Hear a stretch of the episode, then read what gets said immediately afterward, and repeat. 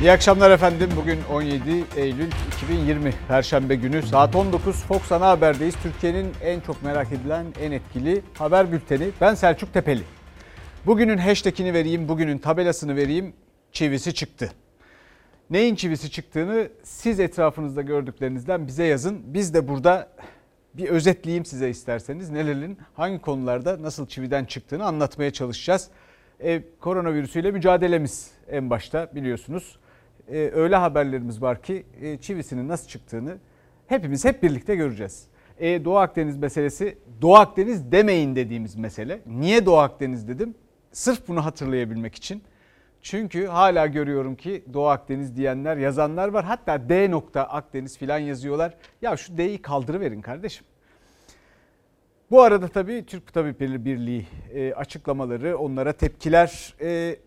Enis Berberoğlu kararı var. Canlı bir bağlantı yapacağız. O kararın sonrasındaki gelişmeler çok önemli. Çok önemli. Neler olacağı bütün ülke e, o kadar ilginç bir konuyu tartışacak ki Türkiye gerçekten başına ilk ilk kez gelen bir şeyi karara bağlamak zorunda kalacak anlaşılan. Efendim hiç vakit kaybetmeden e, koronavirüsüyle mücadeleye gidelim. E, hekimler taleplerini karşılamadı kimse. Hekimler e, bu virüsle en ön safta savaşıyorlar. Hekimler 90'a yakın e, şehit verdiler bu yolda bizim hayatımızı korumak, kurtarmak için. O kıyafetler içinde saatlerce, günlerce, aylardır çalışıyorlar. Ama e, seslerini hala duyurmaya çalışıyorlar ama pek duyan yok gibi görünüyor. Covid-19 pandemisinde yitirdiğimiz hekimler ve sağlık çalışanlarını anmak için toplandık. Onların aziz hatırası önünde sizleri bir dakikalık saygı duruşuna davet ediyorum. 39 Ekim 91 sağlık çalışanının acısını yüreğimde hissederek anlar önünde saygıyla eğiliyorum. Yüze yakın sağlık çalışanı koronavirüsle mücadelede yaşamını yitirdi. 30 bini virüse yakalandı. Canla başla ailelerinden ayrı büyük riskle çalışıyorlar ama tükeniyoruz çığlıklarını duyan yok. En azından verilen sözlerin tutulmasını istiyorlar. Bu kez hayatını kaybeden meslektaşları için bir aradaydılar. Üçtü, beşti, ondu derken artık yüzleri, iki yüzleri, binleri bulmaya başladı. Ben de korona oldum arkadaşlar. Çok ciddi sancılı bir dönem. Ama biz mücadeleyi bırakmadık bırakmayacağız. Pandemi süreci boyunca hastalandılar, hayatlarını kaybettiler, tükendiler, haklarını alamadılar. Buna rağmen seslerini bir türlü duyurmayı da başaramadılar. İşte bu yüzden görevleri başında olmaları gerekirken ne yazık ki bir kez daha eylem yapmak zorunda kaldı sağlık çalışanları. Suçu vatandaşa, yükü hekimlere ve sağlık çalışanlarına yıkanlara tarihsel sorumluluklarını yılmadan her gün hatırlatmaya devam edeceğiz. Çalışma koşulları çok ağır, sorumlulukları ise herkesinkinden büyük. Koronavirüs hastalarını yaşatmaya çalışıyorlar. Bunu yaparken de haklı olarak geçim derdiyle hastanenin kapısından girmek istemiyorlar. Tek kale maaş istiyoruz. Bunlar çok insani talepler. Aldığımız maaşları görseniz gülersiniz. Çok ciddi sıkıntılarımız var. Sosyal haklarımızla ilgili, ücretlerimizle ilgili, çalışma şeklimizle ilgili taleplerimiz var ama bakanlığımız ısrarla bütün bunlara kulaklarını tıkıyor. Biz bizi duymalarını istiyoruz. Haklı bir talepleri var.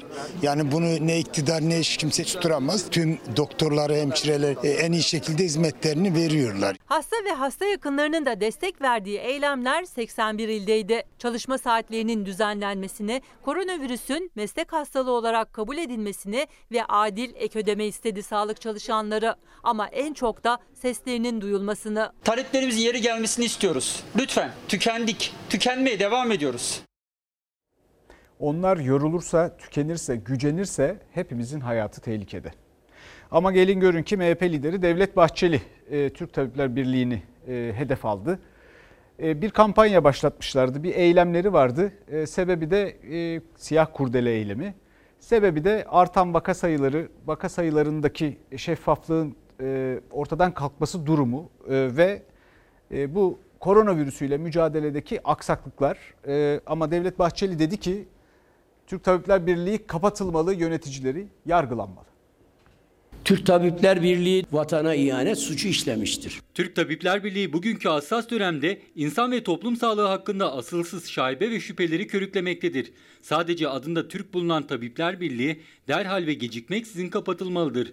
Yöneticileriyle ilgili adli işlem yapılmalıdır. Türk Tabipleri Birliği'ne, hekimlere saldıran çok siyasetçi gördük biz bu ülkede. Ama hepsi gitti biz kaldık. Covid-19 salgınında kaybettiğimiz meslektaşlarımızı siyah kurdeleyle anmak ve başka kayıplar olmasın diye çabalamak kaybettiklerimize ve yakınlarına karşı vefa borcumuzdur. Sözlerimizin arkasında görevimizin başındayız. Türk Tabipleri Birliği ve sağlıkçılar sözlü yazılı yanıt verirken Bahçeli'ye MHP liderinin koronavirüsle ön cephede mücadele eden sağlıkçıların meslek örgütü Türk Tabipler Birliği kapatılmalı sözleri siyasetin de en sıcak gündemiydi. Doktorlar ölmesin deniyor. Kordela takıyorlar. Bunu haince bir tertip diye niteleyen bir Sayın Bahçeli ile karşı karşıyayız. Birlikten ziyade illete dönen tabipliğin yüz karaları nereye ulaşmayı hedefliyorlar? Türk Tabipler Birliği korona kadar tehlikelidir. Tehdit saçmaktadır. Çözüm kapatmaksa Sayın Bahçeli önce işe TÜİK'ten başlasın. Biz e, Sağlık Bakanı'na söyledik. Konuştunuz mu bunu? E, tabii ki söyledik.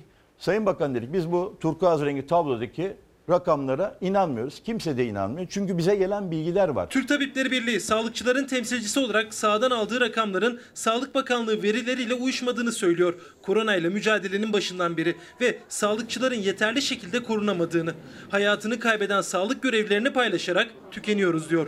Son olarak da siyah kurdela ve anma çağrısı yaptı. Aynı gün aynı dakikalarda hem Sağlık Bakanı konuştu hem Bahçeli. Sağlık çalışanlarımızın yükü 4-5 kat artmış durumda. Onların cephede sizin için göğüs göğüse çarpışan kişiler olduğunu bilin. Bu teşebbüs zehirli ve zillet bir komplodur. Üstelik hükümete yönelik yönetemiyorsunuz, ölüyor, tükeniyoruz eylemi haince bir tertiptir. Sağlık Bakanı Fahrettin Koca sağlıkçıların mücadelesini överken Cumhur İttifakı ortağı Bahçeli ise Türk Tabipler Birliği'nin hayatını kaybeden sağlıkçılar için başlattığı siyah kurdele kampanyasını eleştirdi. Meslek örgütünü ihanetle suçladı, kapatılmasını istedi. Virüsle mücadeleye hesapsız ve art niyetsiz devam eden vatansever bilim insanlarımızdan oluşacak bir müteşebbis heyet kurulmalı. Hangi mantık ben bunu anlayamadım. O zaman Türkiye'de Tabipler Birliği'ni de kapat, eczacıları da kapat, baroyu da kapat, mühendisleri de her şeyi kapat. Bu despotluk olur. Sayın Devlet Bahçeli tabipler odasına kızacağına doğru verileri açıklasınlar. Doğru bir seferberlik e, planlaması yapalım ve bu Allah'ın belası virüsten kurtulalım demesi lazımdır. Covid-19 salgınıyla mücadelenin ön safında yer alıp gece gündüz demeden sevdiklerine hasret kalarak halk sağlığı için çalışan tüm sağlık emekçilerine, onların haklarını her ortamda savunan Türk Tabipleri Birliği'ne şükran borçluyuz. İyi ki varsınız. Muhalefet liderlerinin destek verdiği Türk Tabipleri Birliği iktidarı uyarmaya devam edeceğiz. Yaşama ve yaşatma sorumluluğu hekimliğin gereğidir dedi. Bahçeli'nin daha önce başındaki Türk ifadesi kaldırılsın dediği meslek örgütü için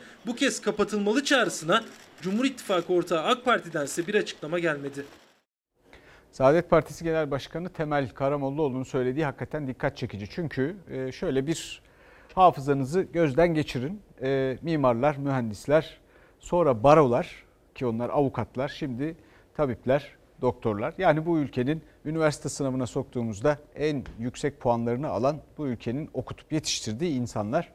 Bunlarla sırasıyla e, böyle problem yaşanması, bunların bu şekilde dile getirilmesi bu ülkeye dair başka bir perspektifte başka bir e, mana, başka bir bilemiyorum eleştiri konusu olabilir. Bir şey söylüyor bize yani. Buna dikkat etmeliyiz. Bir şey söylüyor. Buradan doğru bir yere gidiyor olamayız. Evet şimdi Ankara koronada e, başkent olmak üzere dedik. E, çünkü Ankara'daki vaka sayısı çok arttığı gibi bu arada da tartışma konusu oluyor. Dün e, Fahrettin Koca Sağlık Bakanı e, kameraların karşısındaydı. Kendisine korona şüphelilerinin testlerden sonra toplu taşımla eve gitmesi de soruldu ki binlerce. Aynı zamanda vakalar Ankara Tabip Odası'nın vakalar düşük gösteriliyor iddiası da soruldu. E, şimdi bakanın söylediği ise doğrusu beni düşündürdü. Garipsedim. Tam da anlamadım. Verileri düşürsek nereden bileceksiniz dedi. Bu tam tersi manada da başka bir açıdan çok kuşkulu bir biçimde de değerlendirilebilir. Nasıl hissediyorsunuz kendinizi? Çok kötüyüm. Sonuç? Sonuç çıkmadı daha. Şimdi nereye gidiyorsunuz? Eve gidiyor. Neyle gideceksiniz? Otobüsünden gidecek. Ama ya pozitifseniz? Bilemiyorum ne yapayım. Hedef olarak pozitif olan vakanın evine araçla bırakılmasını organize ediyoruz. Ve bütün illere de önerimiz bu. Sağlık Bakanı pozitif çıkan vakaların evlerine özel araçla bırakılmasını öneriyoruz dedi ama Fox Haber her gün binlerce korona şüphelisinin toplu taşımayı kullandığını, hastalığın yayılma riskini artırdığını ekranlara getirdi. 59 yaşındaki Zeynep Yıldız ve eşi onlardan ikisiydi. Ağrılar çok fazla. Korona çıktı Test yaptırdıktan sonra evine toplu taşımayla giden Zeynep ve Ali Yıldız çiftine birer gün arayla pozitif tanısı kondu. Korona tedavisi gördüğü halde ambulansla geldiği hastaneden dolmuşla eve dönen de oldu. Pozitifim. Böyle dolaşıyorum. Hastanede yatmak istiyorum. Ağrılarıma katlanamıyorum. Neyle geldiniz buraya? Buraya gelirken ambulansla geldim. Giderken dolmuşla. Her gün öyle oluyor. Pozitif olan kişinin evine araçla bırakılmasını öneriyoruz. Ve bunu organize ediyoruz her il için. Bunu %100'e yakın yapan illerimiz de var. Tam istediğimiz düzeyde yapmayan, yapamayan illerimiz de var. Sağlık Bakanı pozitif tanı konanların dahi evlerine özel araçla götürülmesinde sıkıntı olduğunu kabul etti. Korona şüphesiyle hastaneye teste gelenlerin sonuç çıkmadan evlerine kendi imkanlarıyla dönmesine hiç değinmedi. Hasta sayımız 1771. Hayatını kaybeden vatandaşlarımızın sayısı ise 63. Sağlık Bakanı'nın açıkladığı turkuaz tabloda vaka sayısıyla iyileşen hasta sayısındaki makas hala çok açık. Ağır hasta sayısı da artıyor ancak Ankara Tabip Odası sadece Ankara'da bakanın tüm Türkiye için açıkladığı rakamın iki katı vaka var diyor. Vakalarda rakam 3000'in üstünde Ankara'da. Bunu gizleyerek siz salgını sürdürebilir misiniz? Salgını önleyebilir misiniz? Ağır vaka sayımız her gün artıyor. Ağır vaka sayımızı biz istersek düşürdüğümüzde nereden bileceksiniz? Ağır vaka sayısının düşürülmesi vaka sayısından daha mı zor? Verdiğimiz tabloda asla bir yanlışlık söz konusu değil. Bakan verileri düşürürsek nereden bileceksiniz diyerek turkuaz tablodaki rakamların yanıltıcı olmadığını söyledi. Vaka sayısının en yüksek olduğu Ankara'daysa durum stabil açıklaması yaptı. Hastanelerde doluluk oranlarında sıkıntı olmadığını söyledi. Ankara'ya baktığımızda yatak doluluk oranı %52.9. Yoğun bakım yatak doluluk oranı %64.8. Efendim bu ülkenin kıymetli insanları. Şimdi e, elbette onların seçtiği bu bakanlar, bakanları gerçi onlar artık seçmiyor yeni sistemde.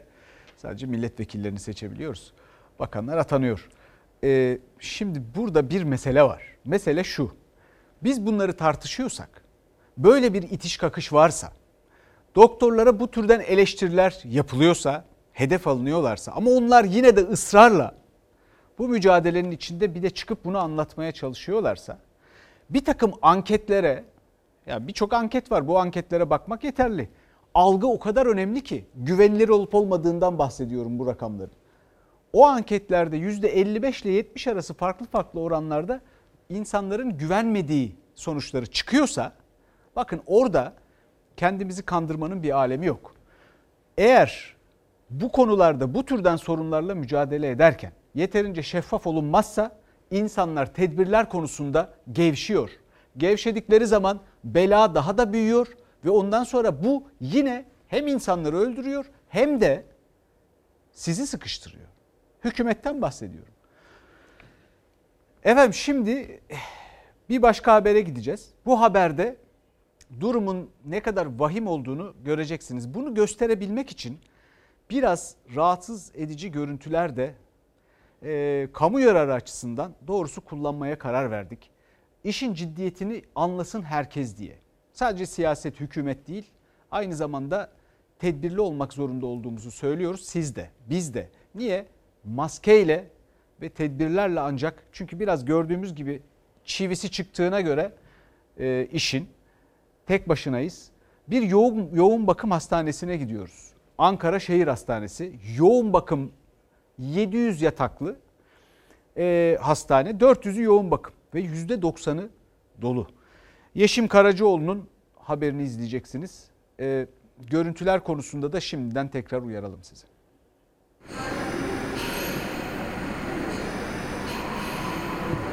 Burası Ankara Şehir Hastanesi Covid yoğun bakımlarından bir tanesi.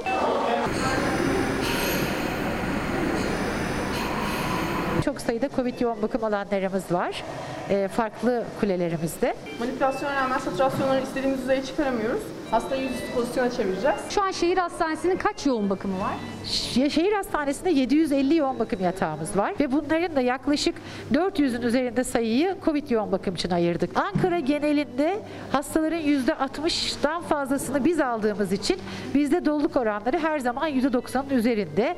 Çok ciddi bir hasta sirkülasyonu söz konusu.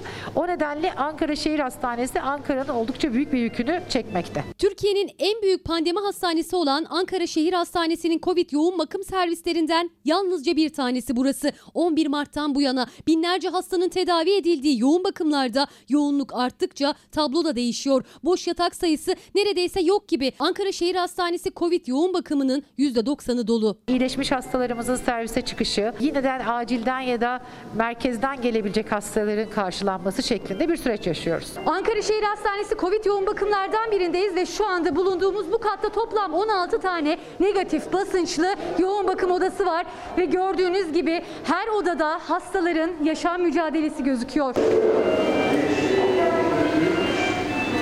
Bazı odalarımızı genişlikleri nedeniyle imkan verdiği için ikili hale getirdik. Ee, ikili e, hastalar olan 8 tane yatağımız var. Şu an için e, sağlık sistemi yetmekte tabii ki ama e, yine tedbirle ilişkili bu durum. Fox Haber Türkiye'nin en büyük şehir hastanesi olan Ankara Bilkent Şehir Hastanesi Covid yoğun bakım servisine girdi. Türkiye'de aynı anda en çok Covid'li hastanın da tedavi gördüğü merkez burası.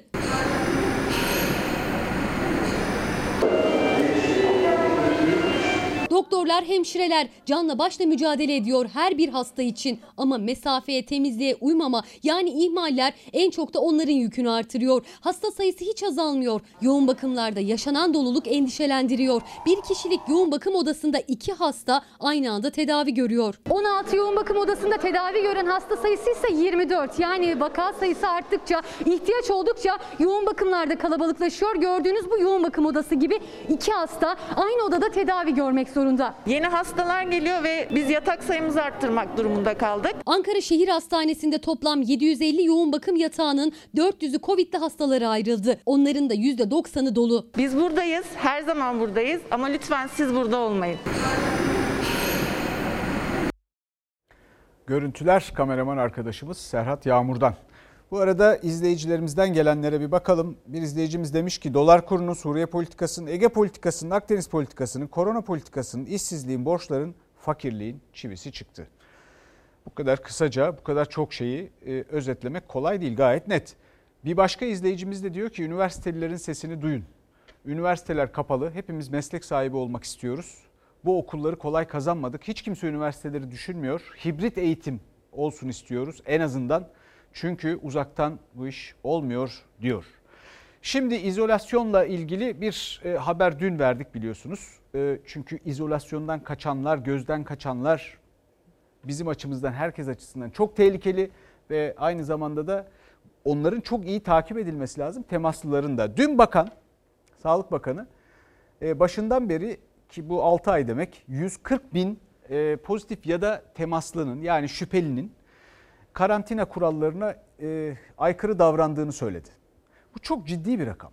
Çok ciddi bir rakam. Şimdi biz bunun için nasıl önlemler alıyoruz ve sonuç ne oluyor? Ee, göreceğiz şimdi ama hepimizin karşısına çıkabileceklerini de düşünün ve asla maskenizi çıkartmayın. Hangi şikayetle geldiniz? E, halsizlik, biraz nefes darlığı çekiyorum. Onun için geldim. Ulaşım olarak e, Marmara'yı kullandım. Çift maske kullandım. Sorumluyum. Kendimden başkalarından da sorumlu olduğumu düşünüyorum.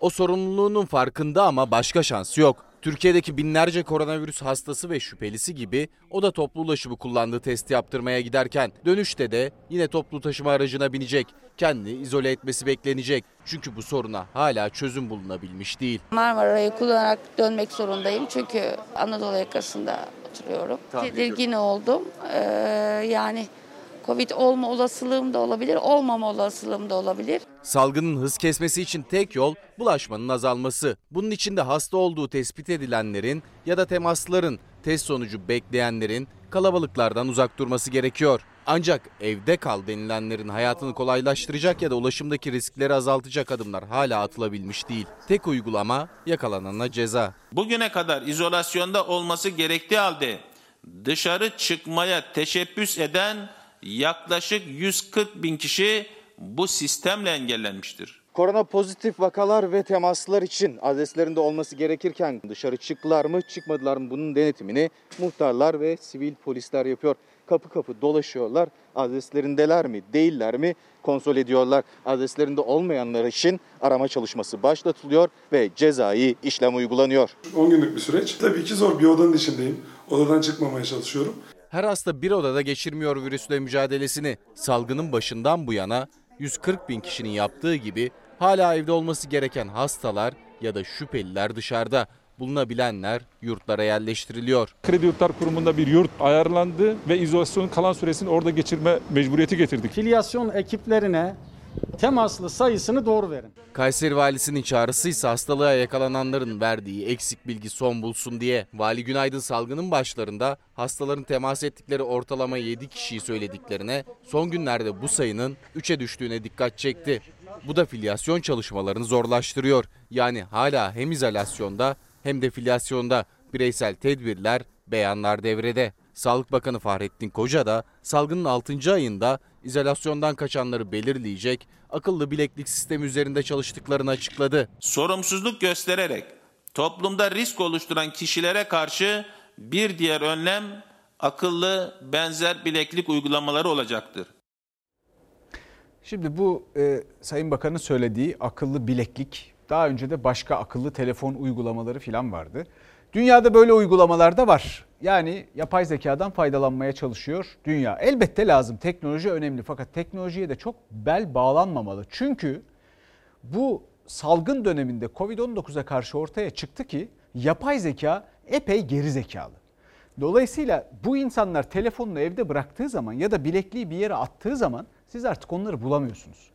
Eğer kötü niyetliyseler başkalarına bulaştırabilirler. İyi niyetli olanlar da var çünkü evden çıkmak zorundalar. İlaç alacak başka bir şey yapacak. Herkes kötü niyetli falan da değil. E mesela başka bir şey tablet dağıtıldı Fatih projesine hatırlarsınız.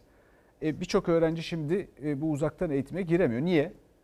Niye? İşe yaramadı işte o teknolojide ya da zaten o proje nasıl bir projeydi, nasıl oldu? Bunu izleyenlerimiz de hatırlatmaya çalışıyorlar bize. Şimdi aşı tabii en büyük umut. Aşı ile ilgili size e, dün bir müjde vermiştik. Çünkü Türkiye'de ilk deneme yapıldı Çin'den gelen bir aşının. Elbette yan etkilerinin denetlenmesi amaç bu. E, zamanla 400 bin kişinin üzerinde denenmesi ihtimali var gönüllüler arasında. E, bakalım ilk durum herkesin gözü aşının üzerindeyken neymiş? En korkulan dönem işte Ekim, Kasım, Aralık aylarından çok korkuyoruz hakikaten.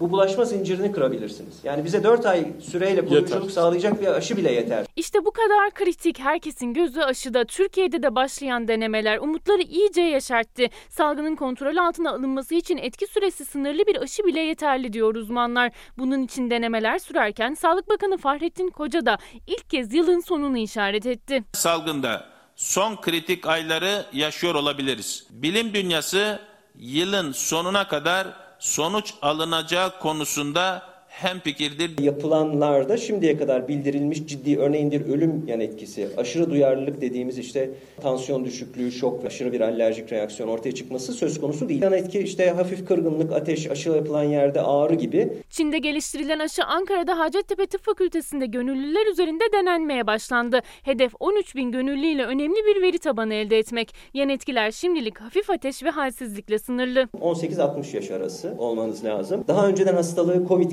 geçirmemiş olmanız lazım. Hamilelik veya hamilelik planlanması gibi bir şey olmaması lazım. Aşı merkezlerine başvuracaklar. İstanbul'da da pazartesi denenmeye başlanacak Çin aşısı 1 Ekim'den itibaren Almanya'nın geliştirdiği aşı farklı gönüllü deneklere uygulanacak. Grip ve zatürre aşısı var. Hah, şimdi böyle hançeri yüreğime soktun. Bir de böyle çevirdin. Bakın bugünlerde zatürre aşısı kuyruklarını görüyorsunuz. Millet birbirini bıçaklıyor aşı olabilmek için. Şunu bugün büyük puntolarla yazın ne olur. Zatürre aşısı denen pneumokok aşısı COVID'e karşı korumaz. Gözler bir de grip ve zatürre aşısında. Hacettepe Üniversitesi Aşı Enstitüsü Müdürü Profesör Doktor Serhat Ünal'a da en çok gelen sorulardan biri bu. Zatürre aşısını risk gruplarına öneriyor, koronavirüse çare değil diyor. Grip aşısı ise herkese öneriliyor ama kısıtlı sayıda aşı olacağı için öncelik yine risk gruplarında olacak. 65 yaş üstü başta olmak üzere altta yatan ciddi hastalığı olanlara öncelik tanıyıp Diğer gruplara çok bu sene önermeyeceğiz açıkçası. Çünkü o kadar aşımız olmayacak. Şimdi Ankara Haber Müdürümüz Engin Yılmaz'a bağlanacağız. Niye? Enis Berberoğlu kararı ile ilgili. Kimin kararı? Anayasa Mahkemesi'nin kararı. Hak ihlali dedi.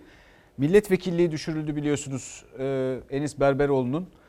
Yargılanması ile ilgili de şimdi ayrıntıları alacağız. Yargılanması ile ilgili de Yargıtay 16. Ceza Dairesi. E, çok ilginç gelişmeler yaşayacağız. Şimdi e, Engin'e bakalım. Bize ne diyecek? Son bilgileri e, nasıl özetleyecek? Engin merhaba, iyi akşamlar.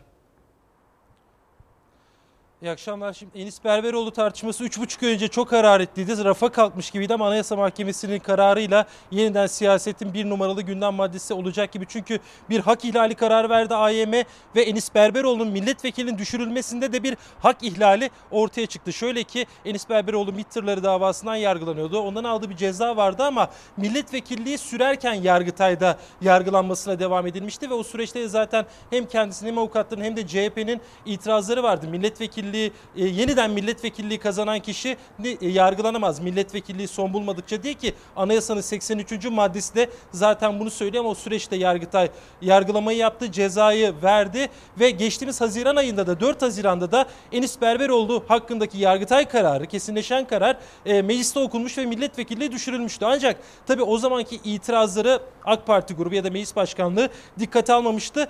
Yargıtay'a kararına ilişkin AYM'de bir hak ihlali başvurusu vardı. CHP diyordu ki en azından o hak ihlali başvurusunu bekleyin. AYM bir karar versin. Ondan sonra mecliste eğer AYM derse ki hak ihlali yok o zaman mecliste bu karar okunsun demişti CHP ama o zaman dinletememişti. Engin Şimdi araya girebilir miyim? Bir şey sorabilir miyim? Özür dileyerek sözünü kesiyorum. Ee, bu burada şimdi hakikaten herkesin çok merak ettiği konu şu. Bir gerekçeli karar açıklanacak ve biz orada o gerekçeleri göreceğiz. Anayasanın 82. maddesi, 83. maddesi, 82. maddesinin e, işte ikinci maddesinin e, ikinci fıkrasının e, ilk cümlesi falan bunlar çok önemli şeyler elbette. Fakat mesele şu. Enis Berberoğlu meclise dönebilir mi? Milletvekilliğini geri alabilir mi? Oraya gidip koltuğuna oturabilir mi? Ee, tarihte örneği yok. Yani şu ana kadar milletvekili düşünen bir kişi hakkında AYM bir karar verdikten sonra tekrar milletvekilliği kazanan yok ama şimdi bu kararın 3 e, kritik noktası var. Onu da ilk, ilk ikisini söylemek lazım bir kere e, yeniden yargılanacak Enis Berberoğlu ve hakkındaki hüküm düştü. Bu ikisi üçüncüsü de milletvekilliği konusu. Şimdi avukatıyla konuştum yayından önce Yiğit Acar'la. Dedi ki mecliste karar okundu, bir karar okundu ve milletvekilliği düştü. Yeniden mecliste bir karar okunarak ya da o gün 4 Haziran'da okunan o karar yok hükmünde sayılarak yeniden vekillik vekillik statüsü kazanabilir. Yani ya da e çünkü o karar düştü şimdi Peki, değil mi? Okunan karar düştü çünkü sonuçta.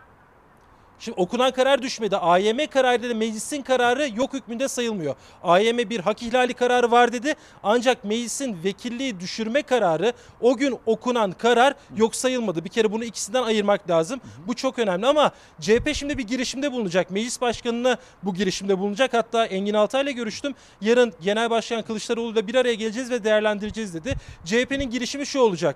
Ya meclis başkanı ve divan bir araya gelsin o gün 4 Haziran'da okunan kararın yok sayıldığına ilişkin bir açıklama yapılsın. Belki buna yetkileri olmayabilir, yetmeyebilir. Genel kurul yeniden toplansın, meclis genel kurulu ve e, AYM kararından sonra Enis Berberoğlu'nun milletvekilliğini düşüren 4 Haziran'daki kararın o okunan hükmün okunma şekli yok sayılsın. Genel kurulda bir oylama yapılsın. İktidarı muhalefetiyle vekillik statüsü tekrar verilsin. Şimdi meclis başkanı buna evet der mi?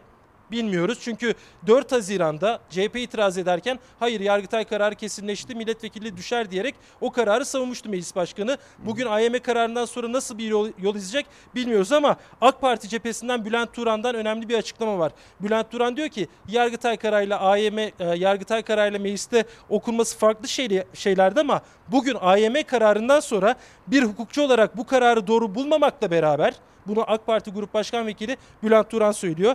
Doğru bulmamakla beraber AYM kararları tabii ki bağlayıcıdır. Gereğini ilgili tüm kurumlar, tüm kurumlar yerine getirmelidir diyor. Önümüzdeki günlerde çokça tartışılacak bir Şimdi konu. Bu, Belki de e, siyaset e, tarihinde ilk olacak. Engin bu mec buradan kastettiği Bülent Turan'ın meclis mi peki? İlgili kurumlardan kastettiği Tüm kurumlar diyor. Şimdi bir kere şimdi kurumlardan bir tanesi yeniden yargılama olacağı için biz hani e, adli yani hukuki süreci mahkemeleri anlayabiliriz. Bir tüm kurumlar deyince de zaten bir de meclis vardı milletvekilini düşüren. Açıkçası e, satır arasında bu mesajda var gibi Engin, görünüyor bir işte şey- önümüzdeki şey günlerde. istiyorum. Şimdi bu çok ilginç gerçekten biz yeni yaşıyoruz böyle bir şeyi ve bununla ilgili bir yol belirlenecek. AK Parti'den de bir e, ışık göründü. Yani bir sarı ışık bu ama öyle görünüyor, öyle anlaşılıyor. Şimdi bir kere buradaki asıl ihlal e, Anayasa Mahkemesi'ne de konu olan 27. dönem milletvekilliği. Oysa bir geçici, geçici 20. madde yüzünden 26. dönem milletvekilliği sırasındaki bir e, efendim işte yargılama nedeniyle bir sonraki dönemki dokunulmazlığı kaldırıldı. Şimdi bu gerçekten Anayasa Mahkemesi'nin başka hiçbir şekilde karar veremeyeceği bir durumdu. Peki dese ki hiç kimse hiçbir karar vermedi diyelim ki. Dese ki e, e, Enis Berberoğlu gitse ve kendi masasına otursa. Meclisteki masasını mı? Evet meclisteki sırasına otursa ne olur yani? Genel kurula milletvekilleri dışında hani kimse giremiyor. Enis Berberoğlu'nda e, girme şansı yok bir kere hukuki olarak yok. Çünkü hukuki olarak milletvekili statüsü kazanmış değil AYM kararıyla. Ancak işte zaten CHP'de avukatları da yani içtihatlı yok. Bugüne kadar örneği yok ama Meclis Genel Kurulu bir araya gelebilir ve bir içtihat oluşturabilir. Hak ihlali kararından sonra tekrar millet bakın milletvekilliği seçilmesine karar vermez diyor. Avukatı bunun altını özellikle çiziyor. Yeniden milletvekili seçilemez. Çünkü seçilmeyi ancak vatandaşlar seçebilir. Ancak yeniden İyi ama vatandaşlar ama Engin vatandaşlar onu seçtikleri halde milletvekilliğinden yine vatandaşlar seçmenler almadı ki. Ve üstelik alınmasının Zaten alınmasının e, yanlış olduğu da Anayasa Mahkemesi tarafından tescil edildi. Bütün bu aradaki olan biten her şey yok hükmünde sayılırsa niye gidip oturamasın e, meclisteki sırasına? Zaten yani meclisteki sırasına hukuki olarak oturamaz diyorum. Genel kurula giremez ama meclise ziyaretçi olarak gelebilir Peki. tabii ki açıklamalarını yapabilir milletvekilleriyle. Hukuki olarak oturamaz ama zaten muhalefet de bundan bahsediyordu. Yarın bir gün AYM bir hak ihlali kararı verdiğinde geri dönülemez bir mağduriyete yol açacaksınız diye uyarıyordu iktidarı. İşte bugün de muhalefet diyor ki dediğimiz oldu. Artık bundan meclis bir iştahat oluşturarak geri dönebilir, dönmelidir diyor. Önümüzdeki günlerde göreceğiz. Ee, çok teşekkür ederiz Engin Yılmaz'a. Bu konuyu daha o kadar çok uzun uzun tartışırız ki. Ee, bir başka konuya Akdeniz'e, Akdeniz'deki mücadelemize, e, Mavi Vatan'a gelelim. E, orada bir şeyler oluyor. E, biliyorsunuz Oruç Reis e, bakım için çekildi. E, o zamanlar bakım içindi, şimdi fırsat oldu. E, bunu da Dışişleri Bakanı e, Merkel, Angela Merkel ile e, Cumhurbaşkanı Erdoğan arasındaki görüşmeden aktardı. Bakımdı, fırsat oldu dedik biz de.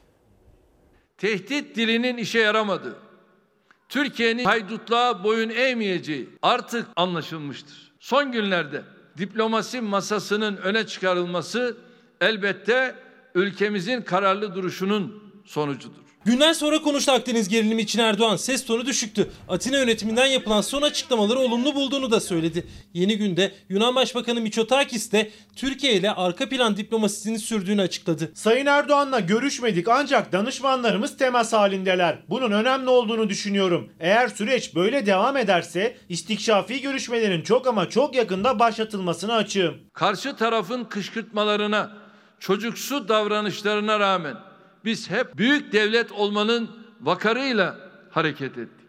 Cumhurbaşkanı Türkiye ve Kuzey Kıbrıs'ın hak ve menfaatlerini koruyacağız derken diyalog ve müzakerenin altını özellikle çizerken uyardı da Atina yönetimini. Türkiye'ye samimiyetle yaklaşanlar bizden daima hüsnü niyet görecekler. Türkiye'nin sabrını ve kararlılığını test edenler de hak ettikleri cevabı alacaklardır. Oruç Reis gemisi bakımda mı yoksa Yunanistan'a bir jest olsun, iyi niyetini görsün diye mi Antalya Körfezi'nde? Cumhurbaşkanımız da net bir şekilde söyledi. Bakım ve ikmal süreci esasen bir fırsat olarak Yunanistan tarafından da değerlendirilebilir dedi. Merkel'e de söyledi. Cumhurbaşkanı Erdoğan'ın Yunanistan'la yaşanan krizde arabuluculuk yürüten Merkel'e Oruç Reis'in dönüşünü Atina yönetimi fırsat olarak değerlendirebilir dediğini CNN Türk televizyonunda konuşan Çavuşoğlu açıkladı.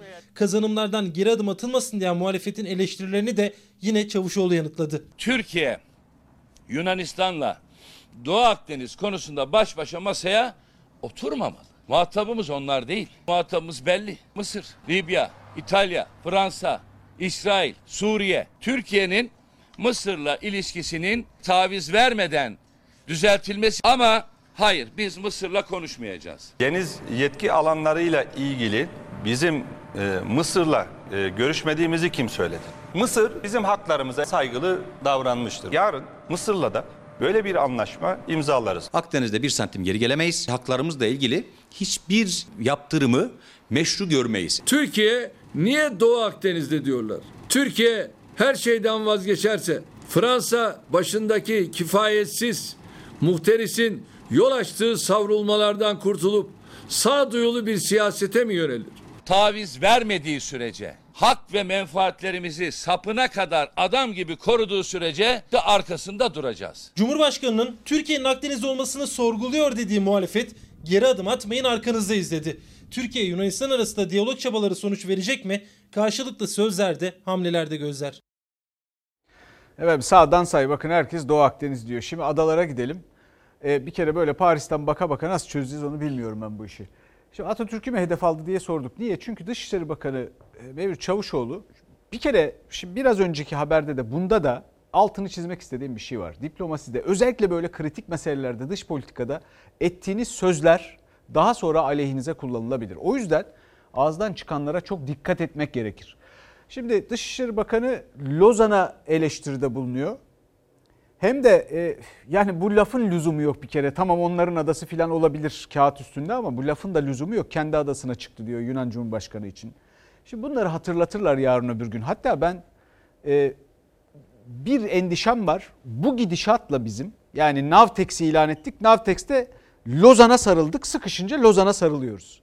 Sonra e, arkadan iki gün geçiyor sonra Lozan'da adaları kaybettik bir imasında bulunuyoruz ki o da Atatürk'e gidiyor o lafta. E dahası bir de o yanlış. E çünkü o adaların verilmesi Cumhuriyet'ten öncesine Osmanlı'ya dayanıyor. Bütün bunların Osmanlı da bizim, Cumhuriyet de bizim ama bütün bunları da doğru bilmek gerekiyor. E bir de Dışişleri Bakanı olmak için biraz tarih bilgisine ihtiyaç oluyor. Şimdi bu mesele bakın ben beni korkutan şey şu ki bu gidişatla biz çünkü epeyce zemin kaybettik. Bakın Amerika Birleşik Devletleri ne halt ediyorsa Amerika Birleşik Devletleri ne halt ediyorsa Dede Ağaç'ta üs kuruyor. Askeri üs. Yunanlılarla gidiyor tatbikat yapıyor. Nerede? Batı Trakya'da, İskeçe'de. Efendim bu işin sonu masaya Kıbrıs'ın gelmesine, Kuzey Kıbrıs Türk Cumhuriyeti'nin gelmesine kadar gider. Endişem var. Çünkü şimdi siz pek duymuyorsunuz ama Birleşmiş Milletler çevrelerinde de bir Kıbrıs lafı dönmeye başladı. Cumhurbaşkanı e, geldi adasına. Maalesef adası diyoruz çünkü geçmişte vermişiz yani bu adayı. Meclis İtalyanlara. İtalyanlar da Yunanistan'a vermiş. Vermişiz bu adaları. Şimdi geçmişteki anlaşmaları büyük bir başarı öyküsü olarak ders kitaplarında bize ilkokullarda, ortaokullarda anlatmaya çalıştılar ama maalesef işte görüyoruz. Çavuşoğlu bunlar Lozan'da verilmiş değil. Bu adaları Atatürk vermedi. Genç Cumhuriyet vermedi. Attığınız çamur Osmanlı'yadır. İktidar ağlamaz. İktidar mazeret üretmez. Yapamadığı işlerin faturasını kendinden 100 yıl önce devlet yönetmiş insanlara ciro edemez. Yunanistan'ın adaları silahlandırması tartışması Lozan'a uzandı. Çünkü Dışişleri Bakanı Mevlüt Çavuşoğlu muhalefetin eleştirilerine yanıt verirken sözü Lozan'a getirdi. İsim vermedi ama bize başarı olarak anlatılan anlaşmayla adaları kaybettik sözünü muhalefet Lozan'a eleştiri olarak yorumladı. Lozan devletimizin kuruluş senedidir. Bu Lozan'ın bize sağlamış olduğu imkan içerisinde Mevlüt Çavuşoğlu Dışişleri Bakanı olabildi. Birazcık vefalı olmak lazımdır. Geçmişteki anlaşmaları büyük bir başarı öyküsü olarak bize ilkokullarda, ortaokullarda anlatmaya çalıştılar. 1911'de 13'te yapılmış anlaşmalar var. Attığınız çamur İnönü'ye ve Mustafa Kemal Atatürk'e değil Osmanlı'yadır. Osmanlı Osmanlı deyip duruyorsunuz. Bu adaları Atatürk vermedi. Osmanlı kaybetmiş idi. Muhalefet Dışişleri Bakanı'na tarih hatırlatması yaptı. 12 adanın Lozan'da değil Osmanlı döneminde İtalya'ya bırakıldığını, 1947 yılında da Yunanistan'a geçtiğini söyledi. 18 senedir iktidardasınız. Bütün adaları işgal etti Yunanlılar. Bu beceriksizliğin, başarısızlığın daniskasıdır tabiri caizse. Sınıfta kaldılar. Sanki bizim dönemimizde bu adalar silahlandırılmış da biz de AK Parti hükümetli olarak buna sessiz kalmışız gibi yorumlar var. Doğru değil. Yunanistan 1960'tan sonra Lozan ve e, 1947 Paris Barış Anlaşması'na göre silahsızlandırılmış adaları silahlandırmaya başlıyor. Bütün adalarda Yunanistan ağır askeri varlık bulunduruyor. Sen Türkiye olarak ne yapıyorsun? Askeri varlığa bu kadar uzun süre seyirci kalırsan Yunanistan'ı bu askeri buradan çıkar diyemezsin. Yunan Başbakan Mitsotakis tırmanan Akdeniz krizinde Atina'nın Fransa'dan yeni savaş uçakları alacağını da açıklamıştı. Dışişleri Bakanı Çavuşoğlu Fransa silah satmak için krizi kullanıyor derken dikkat çekici bir çıkış İyi Parti sözcüsünden geldi. Yunanistan'ın 12 milyar dolarlık silah anlaşması yapmasından şöyle korkmayız. Yunanistan'ın Almanya'ya hesapladığı silah kadar parayı biz Telekom'da dolandırıldık. Biz 500 milyar dolar faiz ödemiş bir ülkeyiz. Yunanistan'ın biraz şöyle düşünmesi lazım. Ya adamlar bizim silah ayırdığımız para kadar parayı dolandırıldılar. Yani ben de biraz haddimi hududumu bilmem lazım demesi lazım. Şimdi öyle bir vaziyet var ki bakın ben size bir, birkaç tanesini sıralamama ne olur müsaade edin. Meis asker çıktı gördük hepimiz. Kıbrıs uçaklar indi. Yunan uçakları, Fransız uçakları indi. Hepimiz gördük. Pek çok ada silahlandırıldı. Şimdi Sayın Bakan eleştiriyor diyor ki e, bunlarda sanki bizim ihma, ihmalimiz varmış gibi konuşuluyor diyor. E, ben bilmiyorum ki kimin ihmali var. Bu adalar ne zaman silahlandırıldı? Hepsi de burnumuzun dibinde. Peki ne zaman silahlandırıldı? Şimdi bugün yaptığımız hatalardan ötürü ömrü cephelerde geçmiş bir adama böyle imayla Mustafa Kemal Atatürk'e imayla eleştiri. Ya bu bu bu bir de yani bir de imayla. Bu nasıl bir şey? Ömrü cephelerde geçmiş bir insandan bahsediyoruz. Bu ülkeyi toparlamış, bu cumhuriyeti kurmuş.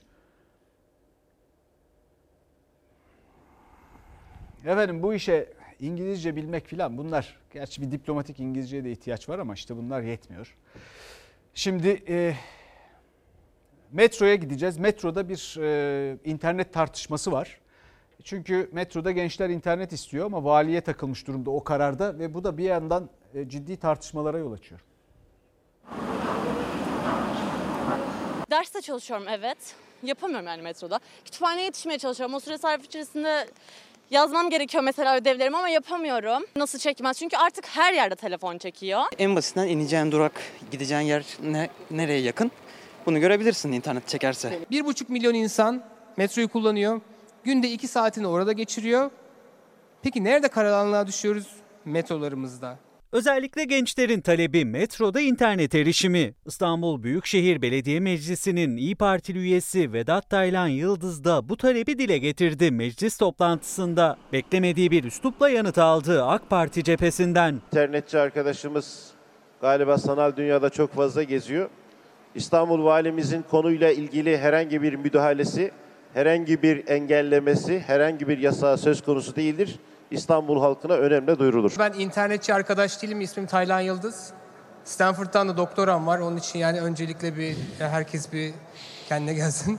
Belediye Meclisi'nin AK Parti Grup Başkan Vekili Tevfik Göksu da internetçi arkadaş söylemine beklemediği bir yanıt aldı. Şaşkınlığı kahkahasına yansıdı. İki meclis üyesini karşı karşıya getirense aslında gençlerin ortak bir talebiydi. Özellikle gençler metrodan iner inmez cep telefonlarına sarılıp başta sosyal medya olmak üzere internete giriyorlar. Çünkü gerekli altyapı olmadığı için yolculukları sırasında hem telefon tam olarak çekmiyor hem de internete giremiyorlar. Başta öğrenciler olmak üzere onlar yolculuk esnasında da internete girmek istiyor. Çekmeli. Çünkü zamanımızın çoğunu yer altında metrolarda harcadığımız için çok gerekli olduğunu düşünüyorum ben. Hep karşımıza ne çıkıyor? Güvenlik zafiyeti. Bütün dünya kentlerinde böyle bir zafiyet yok. Bir tek bizde var. İyi Partili Yıldız'a göre İstanbul Valiliği ve Emniyet Müdürlüğü güvenlik önlemleri gerekçesiyle metrolarda internet altyapısına onay vermiyor. Valilik sessiz kalırken Tevfik Göksu karşı çıktı Yıldız'a. Meclis toplantısına da bu diyalog damgasını vurdu. İnternetçi arkadaşımız galiba sanal dünyada çok fazla geziyor. Ben internetçi arkadaş değilim. İsmim Taylan Yıldız. Stanford'dan da doktoram var. Gerginlik meclis toplantısının ikinci gününe de yansıdı. İnternetçi arkadaştan sonra bu kez de büfeci arkadaş söylemiyle dikkat çekti Göksu. Bir başka İyi Partili üyenin Tevfik Göksu özür dilediği iddiasına sert çıktı. Kalkıp da geldi özür diledi diye gerçekten şahsiyetli kişilikle bir sosyal medya mesajı yayınlamak ha size yakışır, sana yakışır. Doğru söylüyorsun. Büfetice muhatap olmamak lazım. Tansiyon yükseldi. Yumruklar konuşunca oturuma ara verildi. Bir reklam arası. son dakikamızda bugün sosyal medya ile ilgili bir e, düzeltme, bir e, uyarı yapayım istedim. Şimdi şu göreceğiniz iki adres e, benim iki adresim. Yani bunların dışında sosyal medya hesabım yok. Bir tanesi Selçuk Tepeli arada bir K daha var görüyorsunuz. Şurada. 2 K'li Selçuk Tepeli. Diğeri de Selçuk Tepeli Official. Bunların dışında sosyal medya adresim yok. Bunlar da zaten kurumsal içeriklerle karşınızda. Şimdi bazı izleyicilerimiz diyor ki başka bir şey paylaşmıyorsun dışarıdan Fox'un ikinci sayfası gibi oldu diyorlar. E, şimdi dışarıdan ben hiç kimseyi dışarıdaki yaptığım ettiğim niye insanları meşgul etsin? E, bir de şöyle şeyleri paylaşmayı doğrusunu isterseniz sevmiyorum. Efendim hazırsak başlayalım bugün nasılız filan. Yani boş lafa lüzum yok. Eğer söyleyecek bir şey varsa söylemeye çalışıyorum. Bizden sonra e, Fox'un fenomen çok izlenen dizisi Mucize Doktor var. Yeni sezonunun ilk bölümüyle kaçırmayın efendim. İyi akşamlar. Yunus'un Emrah'a Bütün alem kurban benim yurduma